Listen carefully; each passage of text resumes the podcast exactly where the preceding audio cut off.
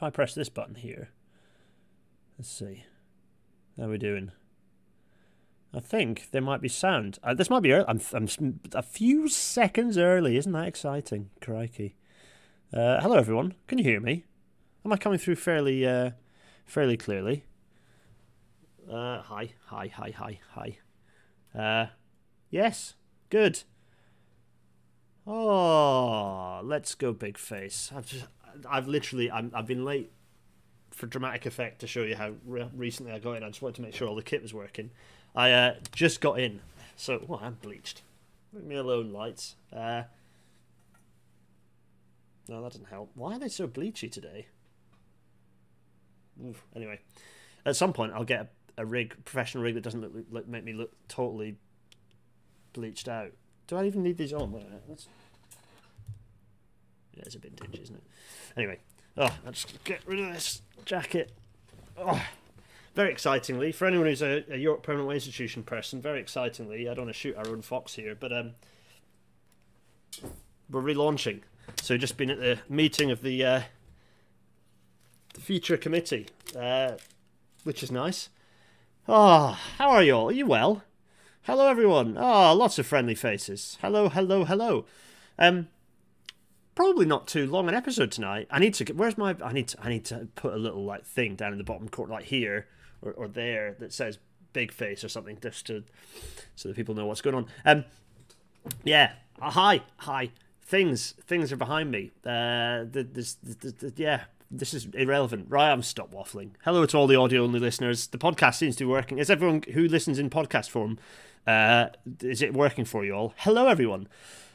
Let's um, yeah, is it working for you all? Good, good. Any thoughts, queries today? Uh, probably because the dark jacket was messing with auto exposure. Oh yeah, that's much better. It's kind of normalized again. Oh, let's um, let's get the old uh, let's get the old whack 'em out and have a look at the COVID stats, shall we? Hello. I'm saying hello like a delusional person because uh, because I am, but we need to do that. I also need to switch off my cap cursor capture. You don't need you don't need that. So if I bring this over here, let's do this. No, let's do this and this. Excellent. Oh, so uh, latest COVID statistics, by which I mean travel statistics, not the, uh, the you know transport usage, not the the statistics associated with the risk of a new you know the next the the the Omicron Persei eight uh, LERS variable, whatever we're calling it, the the, the variant that is Omicron.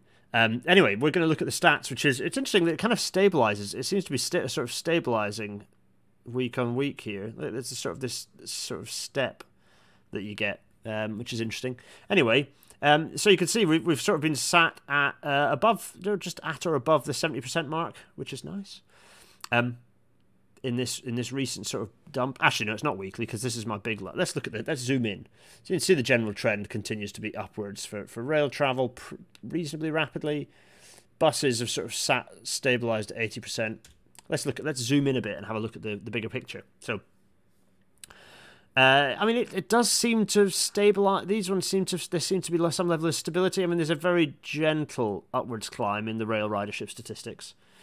Um, but uh, yes, so so there we go. We we we've got what have we got? We've got anyway. The point is, we're aiming for 75% reliably by the end of the year, and we're, we're certainly we seem to be on track for this. Don't worry about this. That's uh, they always you can see it always pitches down. There's this sort of cyclical.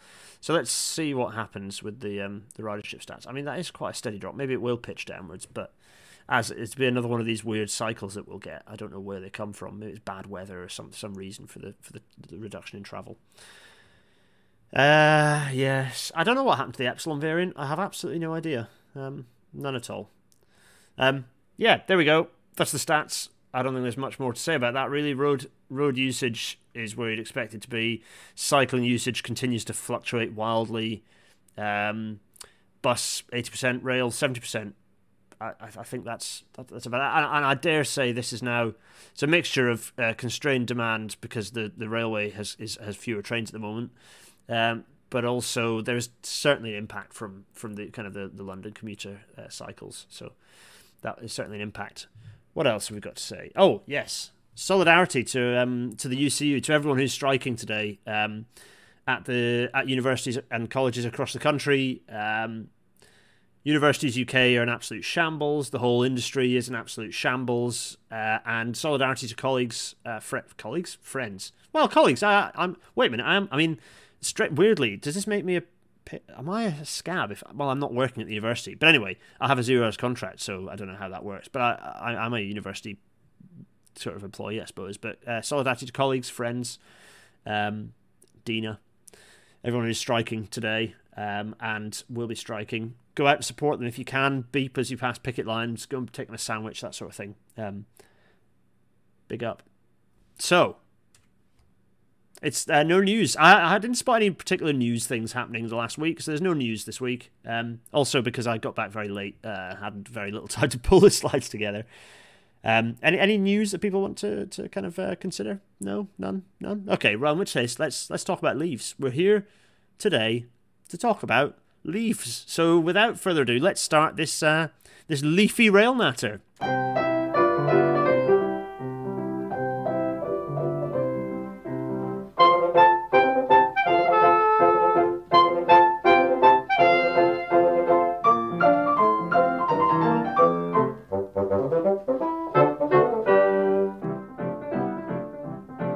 Ah, the InterCity 225 fading away beautifully. Uh, fading away. And uh, I, should say, as a bit of a warning, I'm about to put a picture of a crash. There's no text on here, but if you're watching with the, the, the audio described, it'll appear. It's not a particularly violent looking image, so I don't think it's too bad. But here's the picture of Salisbury. Here's the consequences of leaves um, on the line. One of the real challenges we have, and this is what we're going to be talking about. And we're going to start by talking about Salisbury. So the interim report's not out yet, but the we're going to talk a little. Given that there's a bit of water under the bridge, um, I hope the driver's reco- is is actually, I've not had any news. Does anyone in the chat have some news about the driver and how the how the driver's doing? Um, I haven't seen an update to be honest, and uh, you know you don't want to pry on these things really. Um, yeah, a lot of people talking about how how busy trains have been, um, and uh, Matt Reed was asking when I think it'll be back to 100. percent uh, I have no idea actually, but uh, it depends on government. Really, it depends on what extent government is interested in um, enacting uh, you know, enacting policies that mean people move back to rail. And so far, government has had zero interest in any of that. Um, so, uh, Jeremy, yes, this accident was indeed caused by leaves, as we're about to find out. Uh, indeed, we're going to talk about what is going on here. This is the Salisbury rail uh, rail crash that happened a few weeks ago. Uh, pretty awful incident involving two trains. Uh, I think, arguably, the more interesting thing is about how much of a mess um, in a way, industry, but most of the media made of it. Uh, I say industry holds some responsibility, I think, in terms of the messaging about what happened, the lack of communication about what had, what had occurred, the lack of firefighting that happened when there was clearly a, an incorrect message being circulated. So we're going to talk about uh, this incident a little bit. Um, what do we know happened at Salisbury? Indeed. So, um, and how I'm going to explain this is indeed by relying on this page here. This is the uh, I don't. There we are. This is the um, this is the RAIB page here, um, and it, we're going to just go through and work through the detail of this. Um, essentially, that's that's the plan. Um, so we've got this this sketch here. Um, we're going to kind of so so this sketch. We're going to have this sketch, and then we're going to talk through a lot um, about what happened. And this will probably it's probably about five ten minutes. We'll talk through the incident and what actually happened. Um, if you've got any questions, uh, chuck them in my direction. Um, uh, Gareth Williams, being in North Wales an applied member, I'm fully aware of that problem. Uh, I was asking what type of stirring they were doing. Oh, wait, what, what's stirring? What's this? What's stirring? Uh, where are we? I missed it. Oh, what happened to the Epsilon variant? Oh, I don't know. Uh, I, I, have Gareth, I've missed a bit. I don't know what you're saying. But I, I, one thing that is annoying me about uh, certain few Welsh MPs at the moment is they're making a huge fuss about HS2 in the House of Commons. Indeed, they dedicated a PMQ question to it. Um, they're missing the point of HS2. They're making an argument that undermines the good arguments against the IRP. They are undermining the case for HS2 through the not understanding, but more critically, they're undermining by chasing an argument that is is an incorrect one because of the lack of understanding of HS2. They are undermining the credible argument for more investment in Welsh railways, and it's really causing problems. The IRP was not supposed to be about Wales. Hey, there is a valid argument to be made about HS2's uh, about the Barnett consequential for you know the, the amount of consequential funding that Wales gets as a result of HS2, but they're not making it well. They're making it based on a misunderstanding of what HS2 is, and it's really frustrating me. Anyway, I digress. Uh, right, um, what was on about? Oh yeah, this this this uh, the Salisbury incident. Let, let's get the let's get the the RAIB page back up. So it was a collision that happened uh, on the 31st of October 2021. Um, it happened between two diff- two of these um, two of these uh, class 159 trains that we've had an entire episode about. Actually, we had an episode about one of the first Rail Natter episodes was about the class 158. The 159 is a, basically the same train, um, and there was a collision between these two trains. The first train had not derailed. The first train was just minding its own business. They actually ran parallel to each other for a bit. So let's read through. So around eight, uh, quarter to seven on 31st of October, um, a Southwestern Railway passenger service um, from London Waterloo to Honiton uh, collided with the sign of a Great Western uh, Railway service from Portsmouth Harbour to Bristol Temple Meads. The collision took place at Salisbury Tunnel Junction, which is on the immediate approach to Fisherton Tunnel. So if we bring this back up, you can see that the, the, there's one train he, uh, there's one train at the bottom. Uh, actually, you need me to do this. So there's the the train. This is the Great Western Railway train, the GWR train here in red.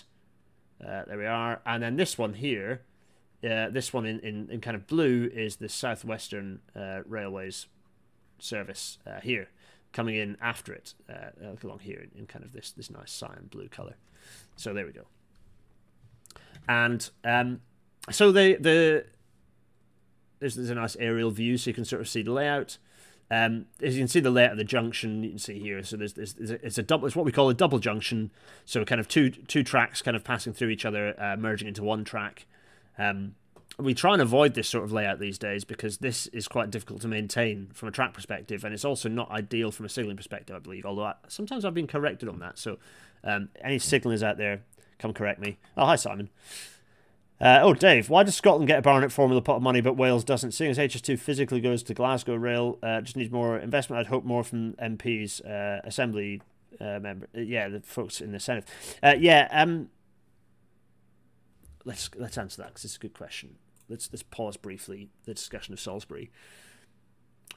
The Barnett consequential is, is has been established because of um, God knows why. Because the formula is stupid and because it makes no sense. Because HS2's business case has always made no sense and has has never quite kind of, despite the fact that trains HS2 trains literally go to Scotland but they don't go to Wales.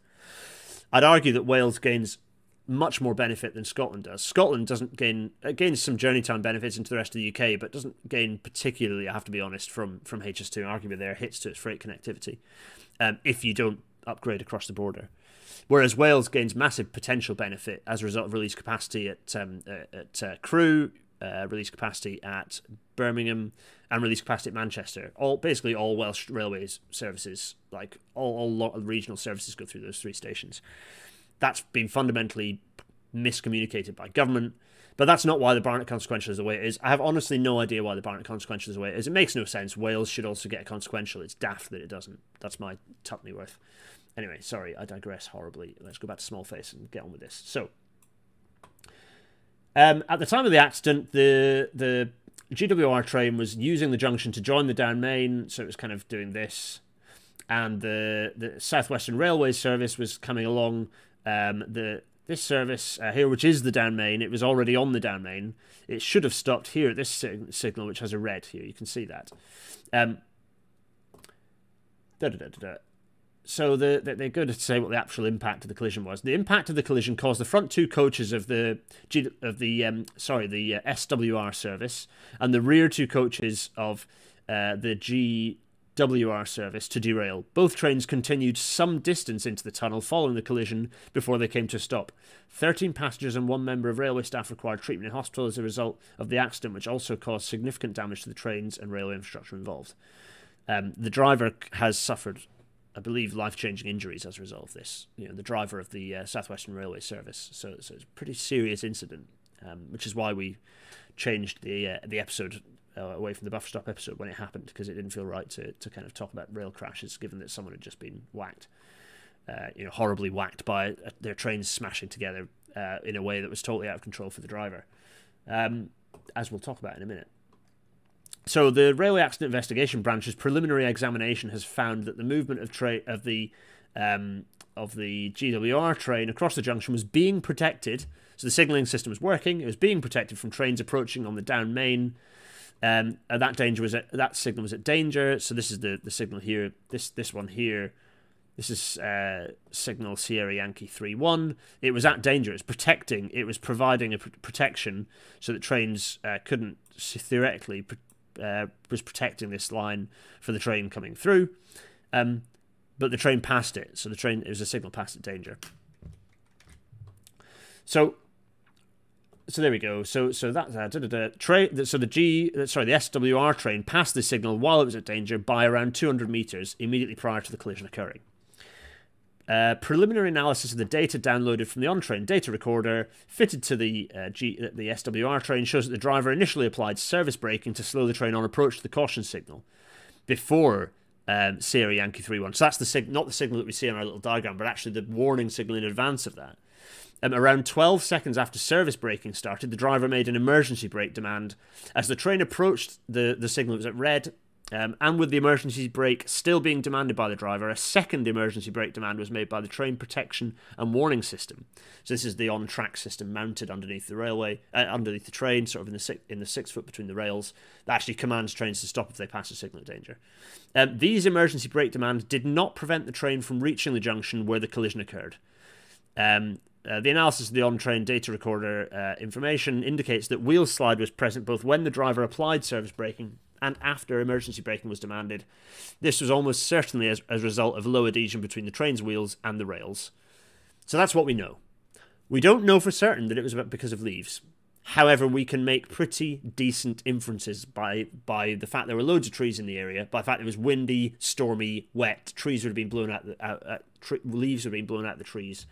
And the investigation is going to look at the wheel rail adhesion. It's going to look at the performance of the um, of the, the, the wheel slide protection, braking, and sanding systems on the the SWR train in question. Uh, the behaviour of the trains following during the collision, yeah, that's not. That, that'll look at the performance of the vehicles, how much, you know, whether there was any crashworthiness features that didn't operate properly, and if people could get out of them safely.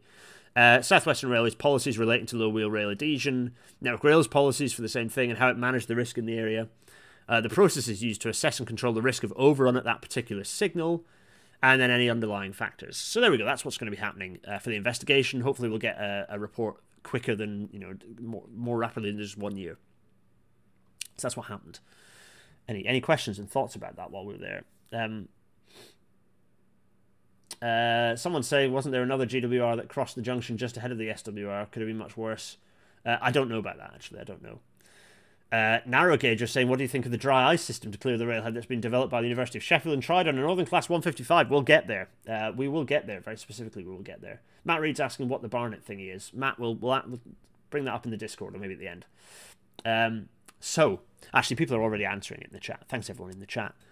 So, what? Why are these a problem? Why, why can we get to a situation where we have trains slipping and sliding about as a result of, you know, the lowly leaf? Why, why is that a problem? Well, let us first let us first talk about friction. We're going to talk about friction. Uh, actually, I need to, we're going to talk about friction. We're also going to talk about. Uh, yeah, okay.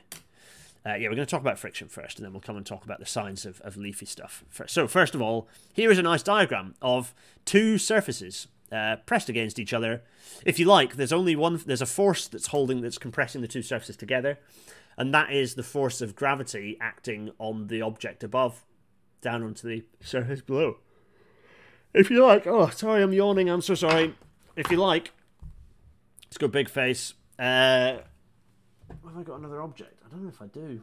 Uh, anyway, if you've got an object here, in this case, a box for my new phone, and it's sitting on a surface, um, the friction that's hold. So if I then apply a force to move it, I'm pushing a bit, a bit, a bit, and then now it's moving. In order to overcome the so, so in order to overcome the friction between the two surfaces, I need to apply a force. That force um, is a some multiple of the of the norm of the force that's applying between the surfaces, and it happens to be that the force applying between the surfaces, unless I apply an, an, additional force, you know, if unless I push down on it, if it's just relying on the on the force between the two surfaces, then the force is that force is called the normal force, and it is equivalent to the mass of this thing multiplied by uh, acceleration due to gravity, i.e., its weight. You know, the weight of a thing. Uh, my weight is not measured in kilograms, uh, in kilos, in kilograms. It's measured in uh, newtons. Um, it just so happens to be that we all call weight, we all call each other's thing weight, when actually what we're talking about is mass. So this thing has uh, mass uh, of probably a few hundred kilo, uh, a few hundred grams. Uh, multiply that by 9.81 or 10, which is the acceleration due to gravity, and you'll get the the weight of, of the thing, which will be like what a newton, or something like that. Not much. So that's that. There's some nerds going uh, expanding that. Michael C is saying that the friction is resistance to the diagonal force being applied. Uh, yeah, that's true in a if you in a Wikipedia sense, but actually we don't need to worry about angles and slope stuff here because uh, we're just talking about railways are basically flat. So what we're really talking about is the fact that friction, uh, the force um, of uh, friction or the force required to overcome, if you like, there's two equivalent things. Oh, you can't see my slide. Let me put my slide back up. So if you like, um, uh, the force, we'll get to that. We'll, so, so if you imagine that we've got a very high frictiony surface, um, you have to apply a certain force at which point the thing moves. And we're going to call that force um, force F. If you like, it's the force required to overcome the friction, the, the, the kind of the, the, the, friction between them, which is F. Uh, so this FF here. This this here is this here is the is the friction force, friction force, which is also equal, which is basically the same thing as saying um, the the force required to move the thing. Uh, required uh, to move uh, the block they might as well be the same thing. That's why I've done a three a three line equal sign here. So that's th those two equal. And if you can imagine we make the thing smoother, you need less force. So if so if I've got um you know if I've got me I just hit the microphone with a box, which is horrible for anyone. This is how professional the thing is, right? I've got my surface, uh, my little thing. If I push this, this is quite smooth. But if you can imagine, I say uh, I'm pushing. I don't know what's what's a frictiony thing I've got near me. If I go down on the, uh, tell you what, there we are. I've got one thing, and then I'm gonna um, place this onto. Uh, I'm gonna use this this loo roll here that I've got for you know, and push it. This requires a lot more force because they're quite a lot more frictiony. There we are. That kind of made the point. Um, so uh, let's go back to small face. you can imagine you've got these two shiny surfaces. You require less force. There you are. See, less force. Um, you know, there's less less kind of the force of friction is less between the two, which means that you the difference between these two is some multiple of the normal force. And this multiple we call mu, which is what we call the coefficient of friction, which gives us the formula here down here, which is um, force friction is equal to mu times the normal force, so times the weight of the, or, or, the normal force really is the force between the two surfaces. In most cases, certainly on the railway, that's just the the, the mass of, that's just uh, m times g, where this this thing's mass is m and g is the acceleration due to gravity. Right? Is everyone following so far? Does this make sense? Uh, there we go. Um, so, there you are. Uh, now, this is relevant to railways because. Uh, oh, yeah, but there, there's the formula. I, I, put it in orange because, you know, orange reasons. Um, so, this is relevant for a variety of reasons. Um, if you are braking, the way that we generally consider um, acceleration braking on a train is as a percentage of axle weight. So, um, so you, we call, we call you know, a, a, for example, on a modern multiple unit, a full service brake application. Uh, any drivers on here can correct me on this. Um, a full service brake application will give you uh, about nine percent G. We call it nine percent G, which is essentially if you've got a say you've got a a 10 ton axle weight, it's probably going to be more than that, but say you've got a 10 ton axle weight, um, that means that you'll be applying um, 9% of that, so 0.09 times 10 tons of braking force at each axle. So that means for the whole train, you'll get the number of axles. You get that number times the number of axles. So we call that the reason it's useful to know that to to consider that percent G figure, nine percent G, is because if you like, um, if you reach say the friction at the surface of the rail is um, that nine percent figure. Say it's at or say the adhesion at the between the steel wheel and the steel rail is at or below 9%, so your mu value is 0.09, that means that the the braking force oh I've missed a step in very that's very important to explain but if you've got that braking force if it's 9% then that if the if the adhesion is 9% then you're going to start getting wheel slip now I've thankfully got this little Bulgarian uh, dish here, which I'm going to go big face again. Now, imagine this is your rail wheel, tactically placed here, and it's on the top of the uh, it's the train wheel. Sorry, it's on the top of the railhead.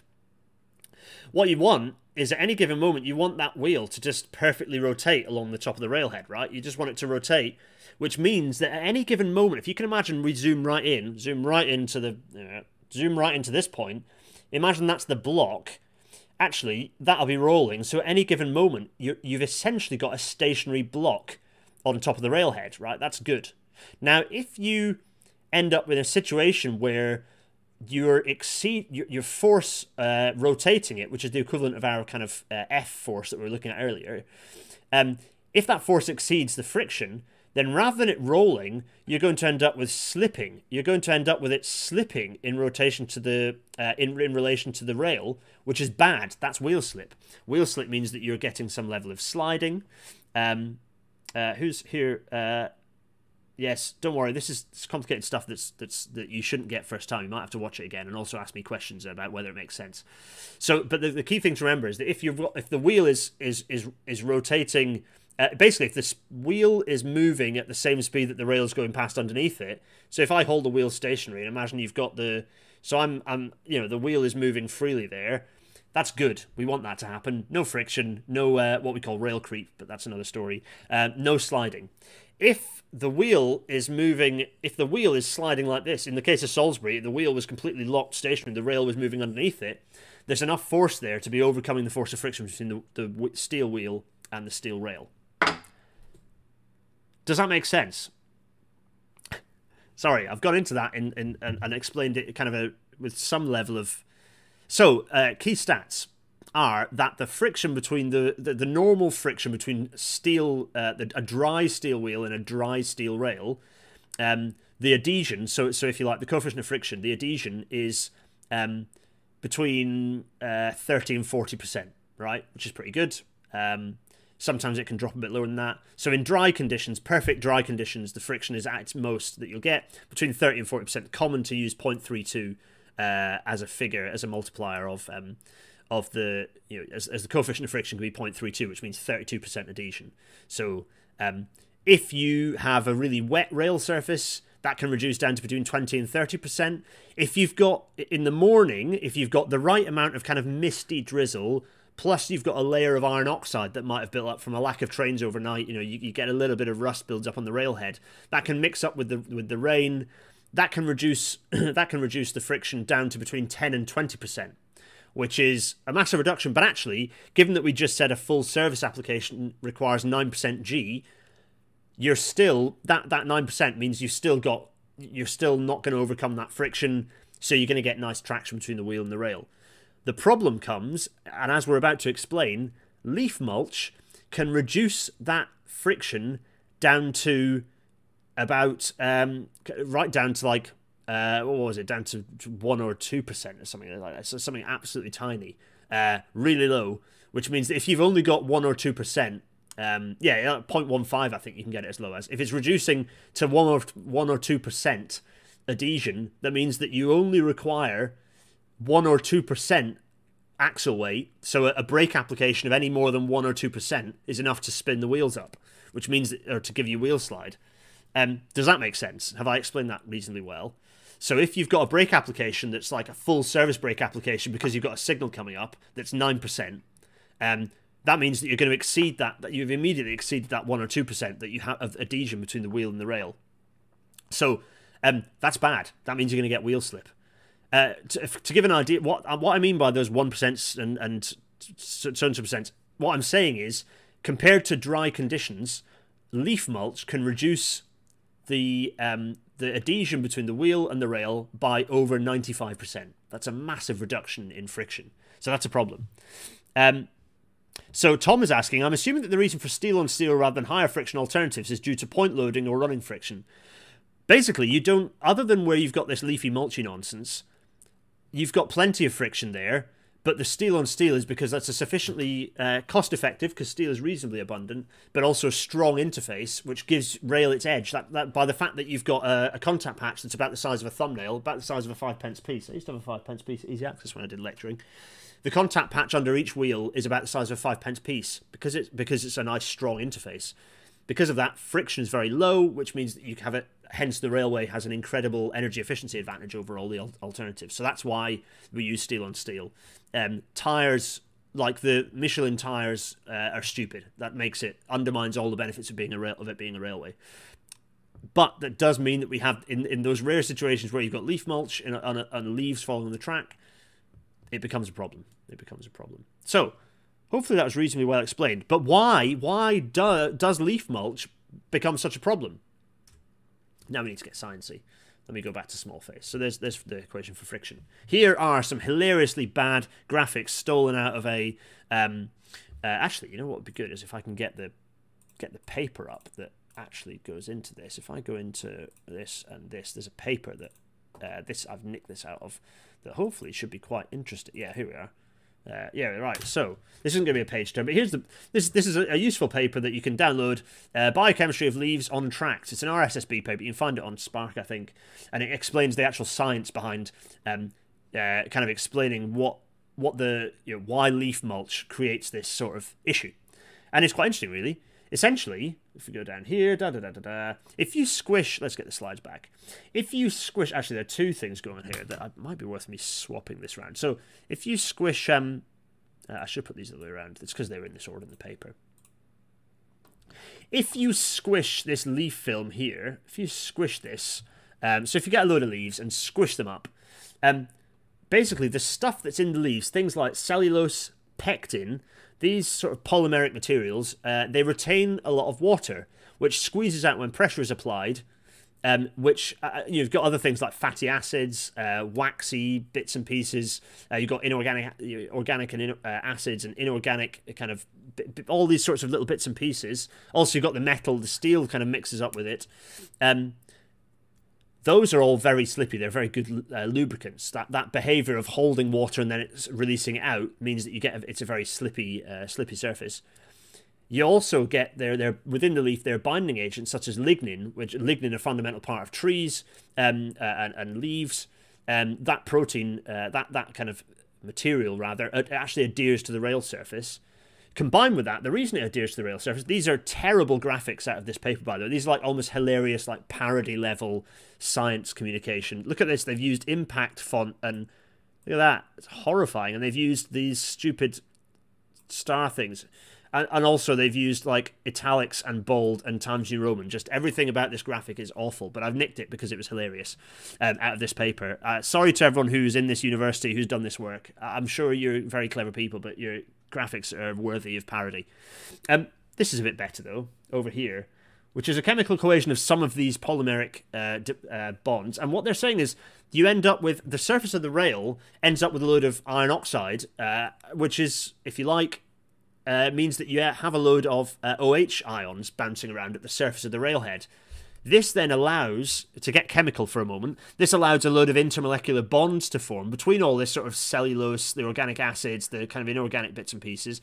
You end up with a load of intermolecular bonds forming between this mulch and the top of the railhead, which essentially binds it onto the railhead and makes it quite difficult to shift it. So you have the double whammy of, of all the the properties of these sort of cellulose and all these sort of squishy stuff that retains the water and it, and its and, and themselves are quite slidey. Uh, you know, they've, they've got behaviors a bit like Teflon, essentially, combined with the fact that they naturally bond to the ionic to the ionic surface. Of the if, if if you go back to your chemistry lessons and remember that if you've got a load of free sort of negative ions floating around those can bind if you've got these free things they can bind and bond to the likewise you get this co combining of the the the iron with its free pluses and, and the and the OHs with its negatives and they bond they create bonds passing through each other because chemicals are a load of free ions passing around each other. So, uh, science diagrams that look like shit posts. Uh, this is this is the tag. Anyway, it forms a load of, of, of hydrogen and oxygen bonds, um, which mean uh, kind of temporary bonds. So the, the what we call intermolecular bonds that hold this this horrible lubricant onto the top of the railhead, which is a real problem. But what can we do about these leaves then? What can we do about this? If this is such a problem, what? I mean, firstly, I mean, you could ask. In fact, there are a few questions. Let's go big face while I go through answering some of the questions. So, I've explained that. Um, hopefully that was useful and, ex- and, and usefully explaining. Graham Howarth is, is giving us some extra uh, chat. The good thing about the the, the Twitter the Twitter the uh, YouTube chat is that there's always a useful bit of additional explanation um, going on to kind of back up some of the stuff I'm explaining. Um, Matt Reed is asking. This is maybe a silly question. It is not a silly question. Is leaves on the line worse than having snow on it? I'm thinking it is, as snow will move out the way easier. You're absolutely right, Matt. It wasn't a silly question, and you kind of answered it yourself. Snow is much less of a problem because there aren't any binding agents, so it kind of just ends up the pressure turns it to water and it gets pushed out of the way.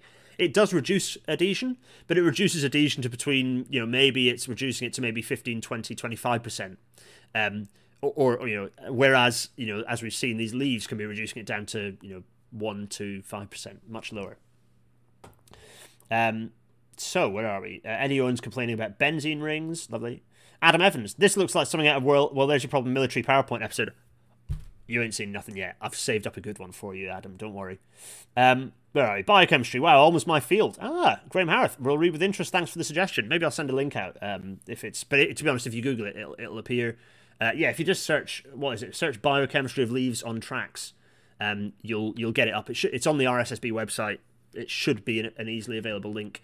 If it's not, uh, let me know and I'll put it on the Discord, or I will um, uh, put a link. I'll put a direct download link in the chat uh, in in the description of the video. In fact, I'll definitely I'll just do that. I'll just put a direct download link in the description. Let, us let's, let's do that. It's a lot easier, isn't it? Um, so uh, where are we? There we go.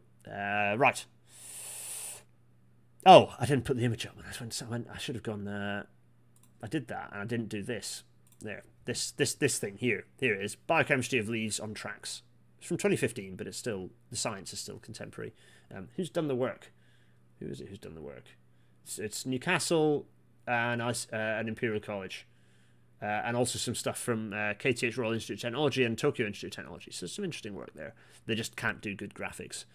Anyway, you know, it's happened to it's happened to, to, to better people. Right, it's happened to worse people. So, what else are we going through here? What other queries have we got? Uh, I mean, yeah, there we go. Uh, could they have an equivalent to snow chain, something like a rubber sleeve could put over the wheels and autumn? We'll get to that. No, no to that suggestion because it would just wear out in five seconds. But to other things, we'll, we'll get to them. Um, uh, uh, what else? Oh, Simon, what are you saying? Uh, I was told that older trains tended to have block brakes rather than discs, uh, meant leaf mulch was scraped. Ah, so someone has asked, I think people are asking, why is this a problem now? Was it less of a problem in the past? A variety of reasons why this is a problem. Um, yeah, it's worth. This is worth exploring. Actually, I, I, I, kind of didn't put a slide in for it. I was hoping someone would ask the question. So, firstly, we didn't have trees next to the railway. We did not have nearly as many trees next to the railway, if at all. They just weren't as close to the railway because they burst into flames. But also, we had better maintenance. There was an awareness that we needed to keep the railways clear. Um, they were kept clear because of the risk of fire. So there was more of a necessity. We had higher level of maintenance new rolling stock diesels, electrics didn't require didn't have that fire risk, so the foliage was allowed to encroach a little. But actually, even right up until the 80s, we had much better vegetation management. You can go back. So the area of the Salisbury crash, there were no trees there. If you go back to the 1980s, none at all. Um, really, not certainly not in the in proximity to the railway. So, um, number one. Number two, exactly as said, we used to have more. Um, we used to have fewer disc brakes and more block brakes. Now, block brakes, which which actually attached to the wheel, acted to scrape some of the muck off the uh, uh, off the wheel head, and they also heated the the wheel head, and, and a variety of kind of minor mechanisms helped to make sure that there wasn't that mulch collecting. Although there were still problems with with this back in even steam days, much le- to a much lesser extent. So that block braking helped helped a bit. Um, disc brakes don't, but disc brakes are better at actually decelerating trains, so there's a bit of a bit of a, an offset there. Other issue is that we have um, we have lighter trains that mean you know generally have lighter trains that means that there's less the, the the behaviour at the wheelhead is, is different. Key thing though is that we have a much more intensive timetable, which means that we're relying on trains being able to brake and accelerate more more aggressively, which results in the problem once you've lost traction, it's difficult to gain it again. So there's an operational element here that we are running a much more intensive timetable. Trains are much closer together. In the past, we might have had the SPAD, but it wouldn't have had the risk because trains were further apart. So there are lots of things kind of playing in together here, kind of, uh, uh, kind of to cause these issues. But what can we do about them? Um, so we're now going to go through a humorous list of a huge list of like over 50 things that we can do about this. But they break down into broadly three categories. And I'm willing to chat and engage with and uh, kind of thoughts on, on any of the above subjects. Here is that PowerPoint presentation. The the list I've got, this list I've got, um, comes from the sixth edition of the Adhesion Working Group sort of, it's their manual, if you like, in, a, in the form of a PowerPoint presentation. But it is like with the the image fade, the, this fade around the, the crop the really bad logo. Like, what is this logo? There's so much going on, different fonts, and I have no idea what it's doing. And it's not, you know, this isn't centralized. Uh, it's just dreadful. It's dreadful and hilarious. Look at this. It's just glorious. Um, quite something. Um, uh, but anyway, this ha- does have a useful table in it with about with fifty precisely fifty six different options, and I've included some others on top. Um, and it kind of goes into some detail. I'd, again, you can find this online. This is available to download for everyone, and it goes into some detail about where where they kind of, they were at in 2018. So this is contemporary for 2018. I, I, there might be some advances on what's happened on some of the things we're going to talk about here, um, and where they've got to in terms of research. But this is the this is managing low, uh, low adhesion. It's worth kind of uh, having a pick through this. It's very good. Lot. It's interesting that some of the suggestions I'm seeing um, in the chat is are things that are in this list. But anyway, right. So uh, what can the railway do about leaves? Well, break down to three categories uh, the number one thing we're going to talk about is actually reducing the risk from low adhesion events. So, okay, you've accepted that, that there's been a low adhesion event. What can we do to manage the risks as a result of that? So, yeah, what can we do? Well, here is the list. I've, I've, I've put it in this way. This is a very texty slide. I've done it in this way for humorous effect because there are lots and lots and lots of things we can do. Um, so, and I am going to go through each of them. So, one of the first ones here is magnetic track brakes. Um, if you've got it, let's make this white because that's uh, no good at all. Let's just change my ink color to white. There we go. If you've had a low slip event, magnetic track brakes that actually attach the railhead can allow you to then brake more rapidly than uh, if you're relying on a wheel that's that's sliding over the top of the rail. So magnetic track brakes, that is one option. A lot of people have asked about do trains have ABS? They do. It's called wheel slide protection. We have it, it, it to varying levels of, of, of, quality. Different trains have better or worse systems. It certainly exists. Um, uh, so that is a uh, that is uh, one of the things we can do is, is, is rely on wheel slip slide protection to just improve braking performance. Autumn train detection techniques. Uh, this is related to actually. You know what I'm going to do? I'm going to get that presentation up so that I can refer specifically to it. Uh, there we are. Let's do there. There, there is the presentation if you want to see it. Uh, marvelous. Uh, let's also get rid of that. I'm going to go down and, and, just bring it up to make sure that I'm. Uh, there we are. Uh, that's down at this end. Lovely, lovely, lovely, lovely. Yeah, so this is so the autumn train detection techniques. This is very specifically in relation to um, this is very specifically in relation to thing, this thing called TCADES, uh, uh, TCADE, which is um, a system for activating. Where have, where have you gone? I can't find you, you lot. It's a system for activating the track circuits. So there's, there's, got another challenge in relation to this, which is if you've got that sufficient level of leaf mulch, it can actually block this the this the current flow that enables the signaling system to work properly, which is obviously a big issue. You don't want that to happen. So um, uh, Al- Alfonso Lapulce is saying magnetic track brakes pro stops trains quickly, uh, cons turns passengers into um, soup like homogenate. Uh, yeah, no, uh, yes and no. It has been tested with reasonable success, but it just has magnetic track brakes. They have been tested with reasonable success, but that project has not gone any further. I think partly because they would need to be fitted to. It would be expensive to fit them to old trains. There's a potential that it would be useful to fit them to to existing to, to future trains, but again, there's not um. There's not necessarily, you know, that it's a case of diminishing returns. That's a very expensive thing for limit. That's a lot of extra weight as well, for and, and, and another system to potentially fail and to get to get maintained that doesn't have a particular all round application. So there's some limitations to that. So TCADE, if we got back to these autumn train detection techniques, is a way to overcome that problem in relation to.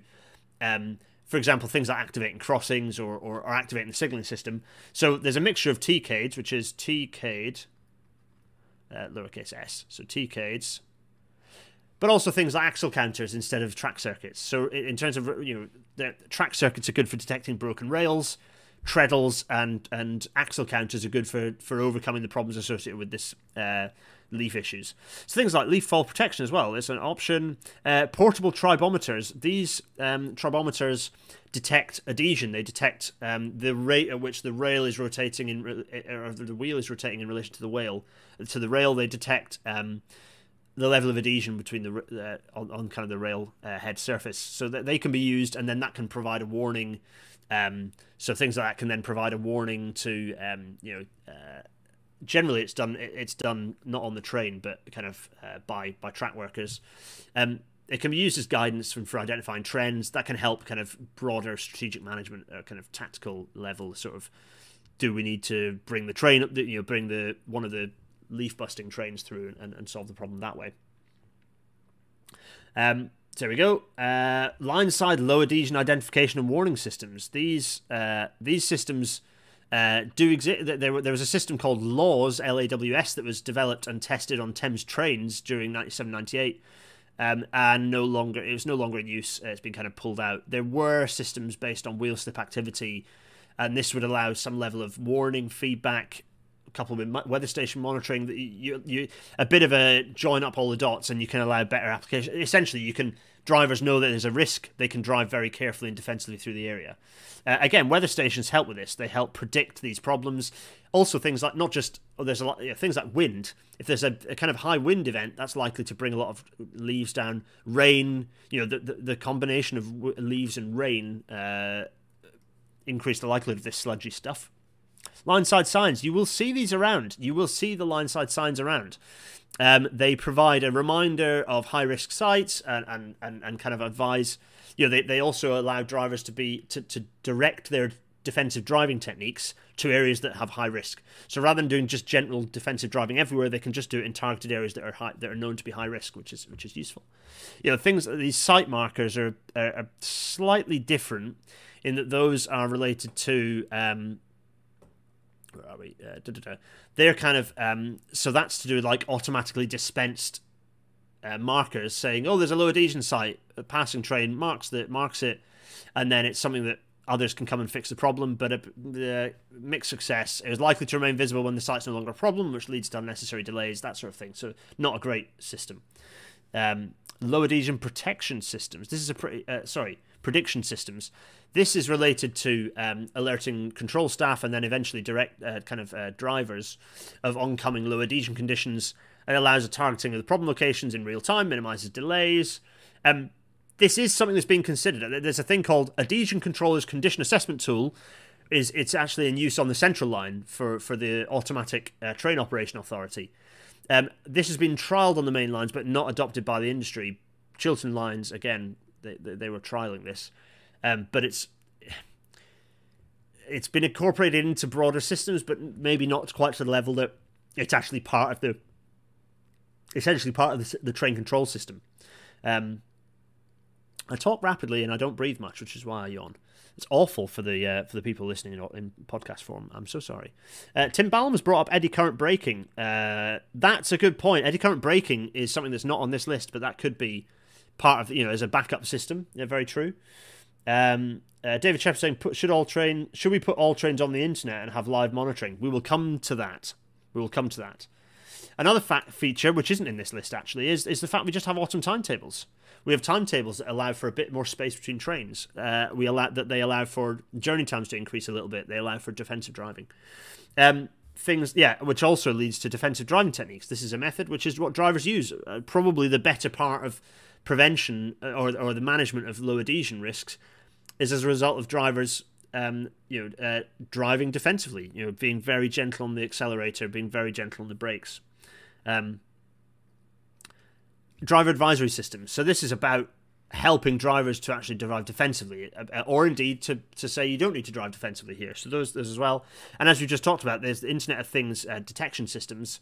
This is about um, this is this is sort of relying on uh, this is about detection. So it's a mixture of moisture detection, uh, leaf mulch detection, um, and this communicates that data in real time back to the train system or to a, a, kind of a like a you could have it in the the railway operating center where you have adhesion management going on, and, and, that can feed to them as well. So, so a bit of yeah, Internet of Things uh, joined up system connecting all of this. Um, Matt Reed, I'm about to answer your question. Um, Jeremy Zork is going. Uh, isn't eddy current braking magnetic track braking? Uh, yes and no. I think eddy current braking relies on electrical current, whereas the magnetic track braking. Oh, maybe. I mean, magnetic track braking could be too. I'm not sure. Uh, see also other cleverer people, and then other things like onboard detection of low adhesion as well. Like, oh, we've had a low adhesion event, right? Well, uh, the train's going to do something about it. Automatically sand, for example. So those are a list of things that can be done to manage those risks, to reduce the risk uh, from low adhesion events. The next thing we can do is actually improve adhesion at the railhead. So things that we can do to actually improve. So so rather you know so that one percent that mu value, the coefficient of friction, increasing it up from maybe 1% adhesion up to maybe 10, 15% ideally, or even higher if we can. Um, and there are lots of things we can do about that. In fact, here is a massive list of all of them. Good grief. Um, yeah, and there are lots. And I'm not necessarily, all of these do broadly the same thing, and I'm not going to dwell on them in the same detail I did the previous ones because um, there's lots of them. But we're going to talk about the ones that are used a lot. So, without further ado, Plasma torch. There is a plasma torch treatment train, train-mounted water jetting, uh, which is used. Sodium bicarbonate blasting, trackside water sprayed, rails in water troughs. That's Doolally. Some of these are pretty wacky, by the way. Um, train-mounted water sprays uh, dismissed because what quite a few of these like the water sprays are too a spray isn't enough and it ends up causing ice, potentially icing on the railhead, which is even worse. Or water spraying, reducing the, the, the reducing it rather than improving it. Laser railhead cleaning. This train mounted laser railhead cleaning is a thing that's been trialled. Doesn't seem to have gone anywhere though. Steam cleaning again, trialled. Uh, not so much gone anywhere. Sandite trains. Now, the two things that we need to bear that are used most here are the water jetting and the sandite train. They're normally combined into one, and it's called the railhead treatment train. Um, and we're going to show you a picture of it momentarily. In fact, a video of it momentarily. Um, but we'll we'll do that after I've gone through this Doolally list. So what else have we got? We've got rail grinding suggested as an option, but that's really not an effective, cost-effective way of achieving it. Rail scrubbing, um, so people just going out scrubbing the rails. In a way, we kind of do that. We do send people out with brushes to clear the railhead. Train-mounted rail scrubbers, uh, not effective at the speeds we're talking about. Portable rail scrubbers, where you kind of wheel along, uh, or you have it on the front of one of the um, uh, Aquarius uh, Land Rovers. Uh, tire cleaning with auxiliary tread brakes. Well, that's kind of almost going back to how brakes used to be. Uh, again, tire scrubber blocks, tread conditioning blocks. These things, train-mounted sanders. We have these. We, we train sanders have been a thing since the days, early days of steam, where you have you, the train automatically applies sand. Um, so those exist. That is an option. Ceramic particle jetting is something that's been trialed, but abrasive blasting again is some other options of blasting to get the stuff off the railhead. Um, friction modifiers that so so you have a a system that, that applies a, a kind of a not a lubricant that's the wrong word but a friction modifier that actually increases the the friction as well as maybe attacking the the material that's in the, that's in the leaves themselves and that's where you come on to some of these other features like um uh, actually, yeah, like Dimanin and Tergitol and Gum Arabic, which are all like attack the leafy mulch as well as improve uh, adhesion. What else have we got? We've got uh, service train adhesion modifiers. This is so this is a thing that applies a sort of a pulp, uh, not a pulp, like a, a, a, friction modifier to the wheel to chain, but it isn't a sander that that applies. Microwave railhead cleaning. Now, someone asked about this. This has been trialed. It isn't. It doesn't seem to be making its way into industry mainstream, but it's still in. It's still kind of in that. It's in that the difficult second album stage of any innovation, any university directive innovation is that Small scale, you can do it in the lab easy because it's all university, that's fine. You can even get to the point where it's being trialed in a physical, on the physical operational railway. But getting it to go from that point to now it's going to be a thing is very difficult. And I think it's in that difficult stage. It's the, with both the steam and the microwave uh, railhead cleaning, they're both in that stage, I believe. Um, likewise, although I'm not sure, non contact ultrasonic cleaning, I think, has not got as far. But yeah, the cryogenic Oh yeah, the dry ice railhead cleaning. The cryogenic side is also uh, in that difficult reaching the kind of going to reach the um, you know going from it's being trialed on one train to it's now on all trains is very difficult. You've got to build a load of business cases and, and justify it being another point of failure on the railway. Um, so Uh, da, da, da. Matt Reed, uh, is that is the gel in this in the in the tub in the yellow tub grease tubs? Yeah, those are lubricators. Um, it's less like that. Actually, friction modification is more like a. It looks more like a paint, a thin paint being applied to the railhead. Um, so that's all of those. The one that we'll see most often is. Um, uh, oh yeah, we're going to talk about sandite in a minute, but actually also it's it's it's the the train mounted water jetting uh, here, where you have a very high pressure water jet that's fired and then sandite is applied. That's what the railhead treatment trains are, and we're going to show you one of those uh, right now. Here's me in Denmark Hill Station. Simon, on your turn.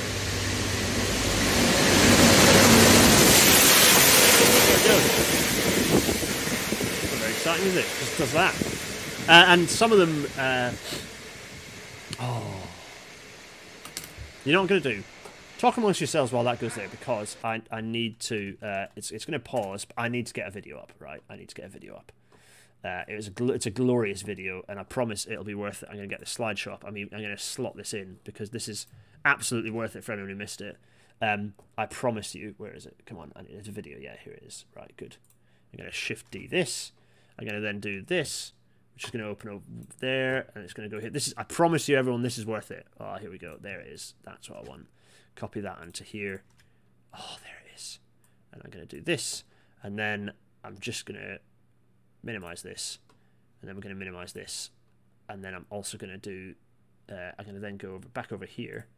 This this will be, I promise you this is going to be worth it. So that was the that was the railhead treatment train going past, but also um, it can be on a. So if I do this, you can see it. It can be on a like attached to one of the old rails, or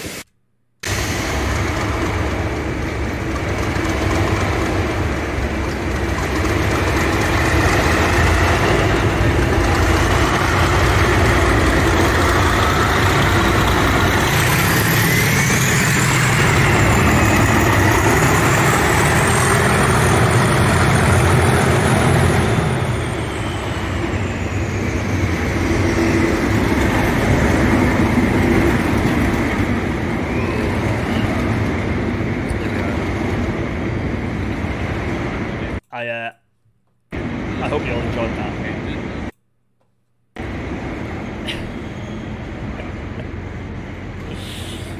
oh dear me. Uh, no, I know you can't hear me in the trains. I wasn't really saying anything of any value. Sorry. So the uh, the previous one is like a, a Railtrack MPV, the one that's kind of one one lump, that weird boxy green and blue thing was was the old Railtrack uh, multi-purpose vehicle that has the stuff mounted on it, or as we just saw there in a uh, unbelievably filthy uh, video of um, two Heritage Livery 37s hauling a load of those blue tanker wagons. The, they can also be a formation of a kind of a regular train formation like that. So there's the two different uh, options that you have um, for moving those trains around, which is great. So that's uh, that's two of the options. But those are a mixture of high pressure water jetting and sandite. Now sandite is interesting because it brings us back to um, the advanced passenger train weirdly. So when the advanced passenger train was trying to achieve its um, uh, kind of um, trying to achieve its rapid acceleration and deceleration, they were experimenting with a material um, that was sprayed on. It was not a sanding device. It was it was track mounted, I believe, and it was or it was sprayed onto the track anyway, and it it supposedly improved friction, but it was found that um, it wasn't very good and it had a bit of like it had like sand in it. And it was found actually that that sand, because of the the gel that bound the sand when it was crushed, um, the gel uh, when the the grains of sand got sufficiently small, smaller than the gel particles, the gel was actually acting as a lubricant, not as a. So, so that was a bit rubbish. And so the, the, the engineers, the researchers who were working on APT, the chemists actually, and you can read about this in British Railway Stinks, which is a great book, which we, we should probably talk about in a future episode, maybe get the author on.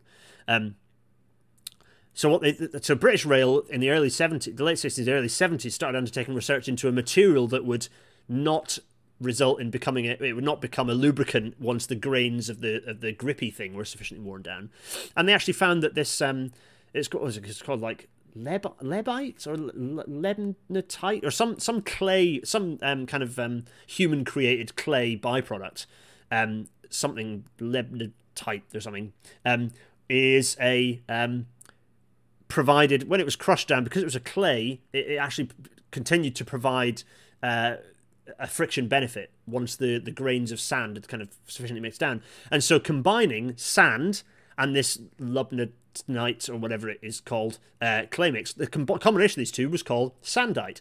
Uh, developed by British Rail, used globally now, and it was indeed started to be rolled out in the mid 1970s um, as a result of the kind of uh, as a consequence of the APT project. Um, over time, that's now been mixed with um, antifreeze. Uh, it's been mixed with some sort of crushed, sort of like steel grains as well. Uh, so some additional products have been added to that that slightly tweak the recipe so that the, the, the steel is in there to, to enable there to be current to, to current to be so rather than sandite forming a, an insulating layer it means that the sandite now conducts electricity which means it doesn't break signaling so sandite is a material uh, it's fairly inert so it doesn't have particular environmental concerns with with application sand and sand so sand off sanders for trains and sandite itself fairly inert the clay is fairly inert and the volumes involved are quite low okay, the, the tra- a lot of it gets put on the railway, but it's put on the rail at very long railways, so it's not huge volumes being put down. So, um, so that's sandite, that's the jetting train. So that's uh, generally the way that you can improve adhesion at the railhead. But there is a third thing we can do, which is we can avoid the leaves reaching the rails in the first place. And there are a few ways we can do this, uh, uh, aside from the obvious. Here's our list. It's a very long list. Um, here you can see.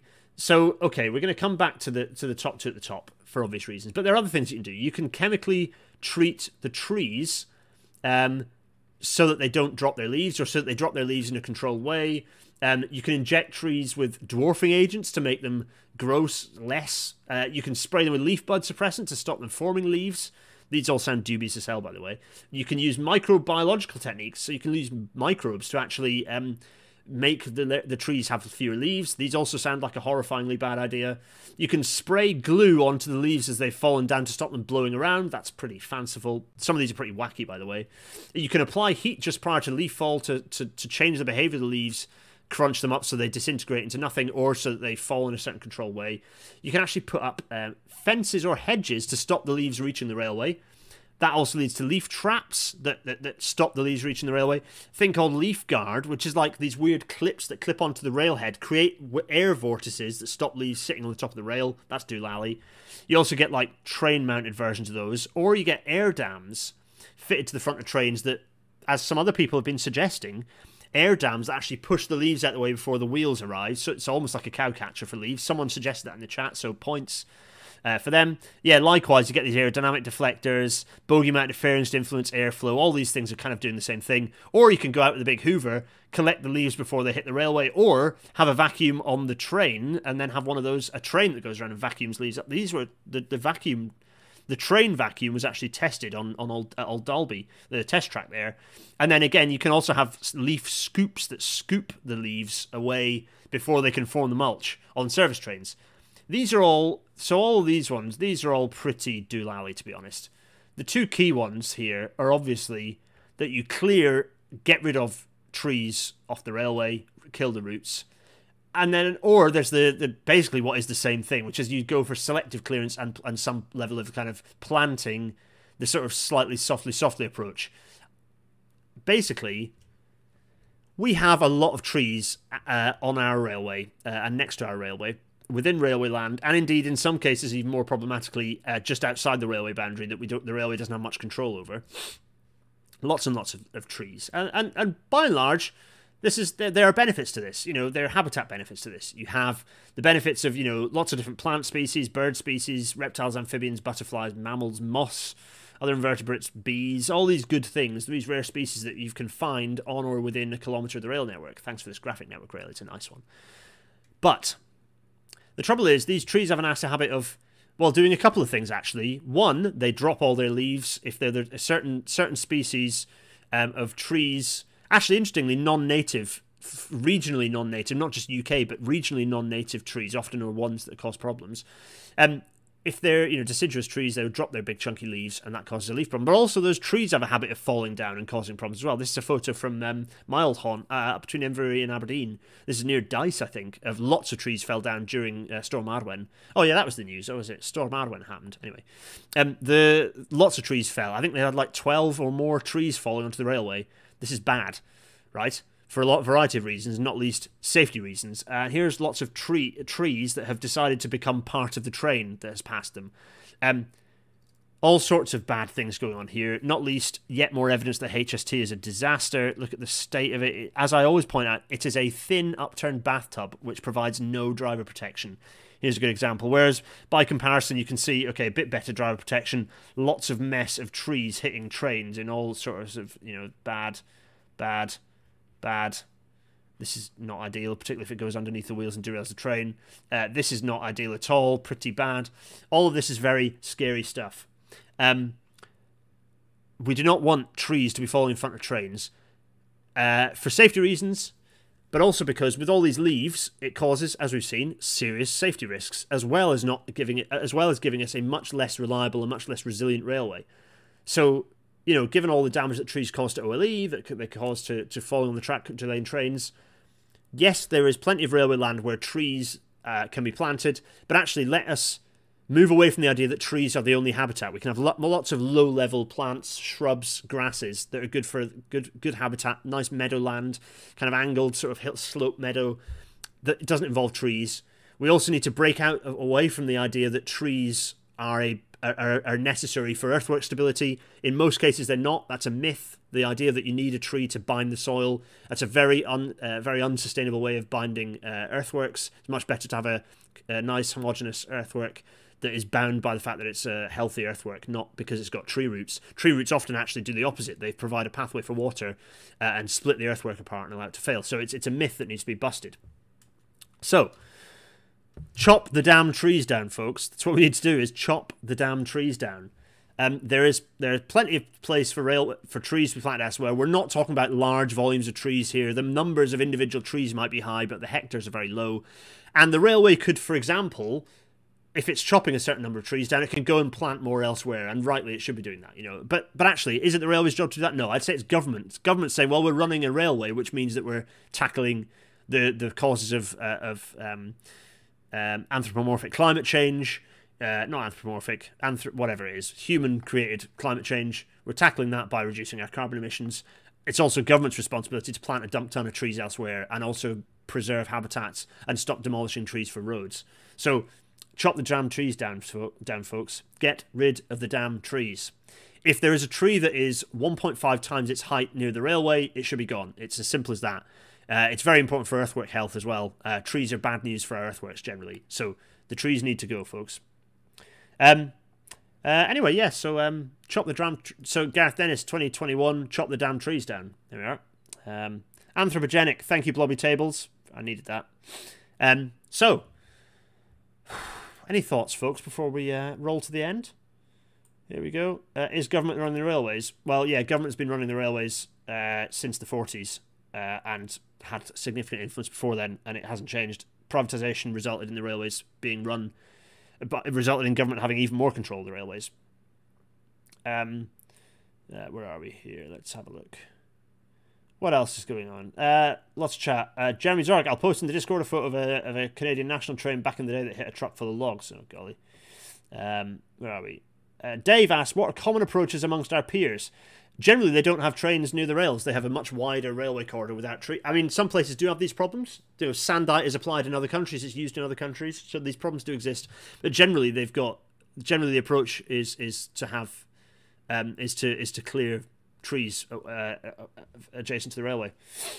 Um, Martha Lauren, good job nobody's keeping HSTs running based on questionable passenger surveys where people said they liked riding on the trains to and from London in the Highlands. Uh, Martha, we should exchange notes. Uh, I love HSTs for their legacy. I do not think they should be running mainline services anymore. Charters, fine. Mainline services, mm, timetabled services, no. Um, see also previous rail matters.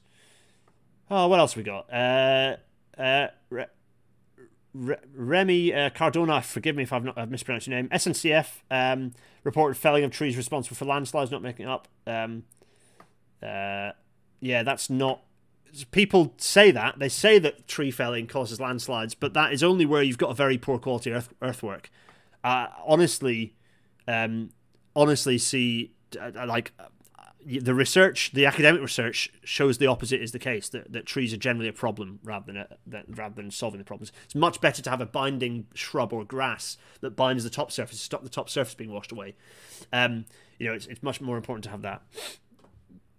Um, trains having drones running in front of them and then fallen trees never being. That sounds like a, a disaster. That's no, that's a dreadful idea. Um, right. Anyway, lots of stuff going on here. Do we have an eco-friendly way to use trees near the railway so they don't get turned into firewood? Uh, all sorts of different things we could do. You know, uh, I'd suggest that that, that, that kind of uh, charring them and burying them is a good way. You know, if we're going to bury them, you know, carbon sequester them. You know, that's uh, or they can be mulched up. There are all sorts of things we could do with them. Yeah.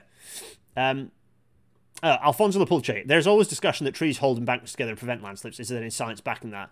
My understanding of the science is no, not really. There's not any science backing that. Generally, the experience is the opposite. Uh, lots of research done in the University of Southampton around trees, and they're generally a problem. Uh, so, to my mind, it's a myth. I think it's just there's a real matter. It'd be good to get the research, people who've done the research on that uh, up. Route asset managers might have different feelings, but um, yeah. Uh, anyway, so a drone in front of every train just in case. No, no, no. Right. Anyway, enough about drones. Let's uh, let's end the episode, shall we? Because uh, it's it's getting late. Uh, I wanted this to be more of an hour. I'm trying to discipline myself into keeping this to an hour. Oh, let's get rid of my old face. So, uh, thanks to everyone listening in audio only form. Um, uh, it's an absolute pleasure to have you along. Uh, the podcast seems to be working fine, I think. Um, on all good podcasting platforms patreon.com slash Gareth Dennis for the Patreon. Um, for your supporters, I've been asking a lot of advice from the Patreon people recently, so thank you to all of you. Um, uh, yes, very much thank you to all of you. Uh, I, I, hope to be rewarding you in some nice ways over the next year. Um, here's hoping the merchandise from Masket, of course. Masket.co.uk slash collection slash railnatter, or just search railnatter merchandise. I think it'll appear.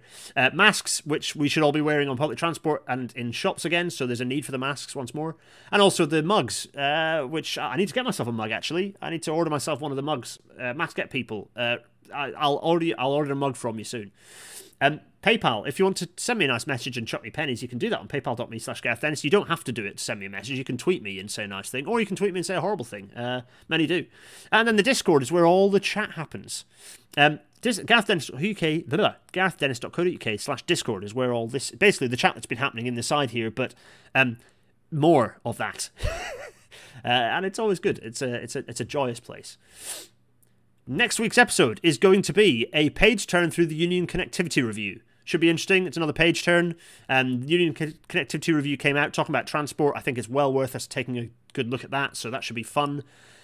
Now, uh, so join us that's next week. That'll be live. Now, big and exciting news. Da, da, da, Episode 99, which is the 100th episode of Rail Natter, is going to be, well, it's going to be a pre record for anyone who's not coming live, but it's going to be live in York at a pub of some kind here in York. And it's going to be on the Saturday, the 22nd of January, 2022. Uh, there will be event, a proper Eventbrite thing, so you can buy tickets. It's going to be ticketed. Um, I haven't fully agreed on and decided on the charity, but I think it's going to be for uh, raising money for York LGBT Forum, which is a really good uh, organisation that does loads of positive, uh, lots of positive work uh, across York. So I, I, think it's going to be with them. I need to meet up with them, have a chat. I think it's going to be them, not confirmed yet, but um, it's going to be. There'll be about probably. I think it's going to be thirty or forty tickets. I'm going to do a, a, a bit of a thread on um, when that's uh, i'm going to do a bit of a, th- a, thread. I'm going to do a poll on twitter. I've already done some chat in the discord about how interested people are and it seems that 30 to 40 is a reasonable number which is actually quite a lot of people. So fitting those those people with sufficient chairs or whatever in a space might actually be tricky. So it might be a bit of a first come first serve situation. Um, i'll be putting more details in the next couple of weeks um, also working at venue and, and working at the tech and blah blah blah. But it's going to be a pre-record, so it'll be live for everyone who's there, and then it'll be a pre-record that'll then go up. But it'll be a bit of fun. It'll be nice to, to do a live episode anyway in front of humans. Um, yes, it is going to be. A, it'll be in a pub. There will be um, alcohol and non-alcohol for all to enjoy. Um, and also possibly like I don't know, maybe also they'll they'll do some chips. I don't know, uh, uh, but they'll definitely afterwards. We'll definitely go and get some food and generally have a bit of a night of it, and it'll be great. Um, I'm looking forward to it very much. It'd be lovely to meet lots of you if you can come and attend. Um, I will put the details up very soon. once I've organised a venue and worked out how many people I'm going to do it for. But I'm thinking 40 is the number at the moment because I don't think I'll be able to accommodate any more than that anywhere. So that is it. That, that's that's exciting. I think I'm excited about this. I'm looking forward to meeting lots of you. Oh, let's get Big Face back. That's next time. So yeah, Saturday, 22nd of January, uh, 2022 for that, um, which is nice because it's so so that episode will be going out on uh, it'll be going out on the 2nd of February, which will be 2222. It's also going to be going, uh, the pre record will be on the 22122. So that's also quite fun. I like number patterns. So, yeah, it'll be a laugh. Oh, I'm for those of you who can't come, I'm sorry, but there will be another one. I'm going to do more of them. If it works, I'll do more, and I'll also work out how to make it double live. At the moment, you know, baby steps. Let's do it. It's going to be live for those who are there, and then a pre-record for when it uploads. Maybe eventually I'll do double live ones, but that will require possibly paying someone to do the, the, the tech. It'll certainly involve a bit more stuff. That's baby steps, folks. Baby steps. Anyway, it's been a pleasure. Have you got any questions before I disappear? Um, when do I think the tickets will actually be available? Um, they will be available. I'll make them available to Patreon people first, so they'll get the link first before I advertise it because it'll be because you know Patreon people deserve a a benefit. They'll get a bit of a discount as well. But um, those who aren't patrons will be. They, they, I will keep some tickets back, so they're not all going to get gobbled by Patreon because I will keep a few back. Um, I don't think all the Patreon people gobble up them all, them all up anyway. But I'm waffling. I hope that the uh, that will appear some point later in December. So so kind of maybe the last couple of weeks in December. I need to organise the venue and actually have a chat with places and work out where it's going to be first, uh, and see how that's going to go. Oh, anyway, yeah, lots of nice palindromic numbers, Graham. Everyone, uh, since since I don't see any questions, which is good, it's been an absolute joy and a pleasure. Thank you so much for joining, everyone. I will see you next week. Oh, cheerio, cheerio.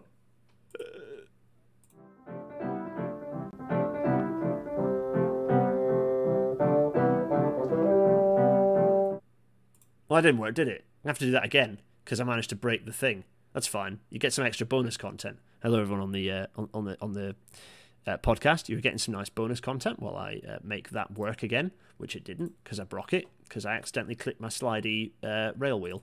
Let's do this and then do this and then also do uh, do this, which then allows me to do professional as ever. Bye, cheerio.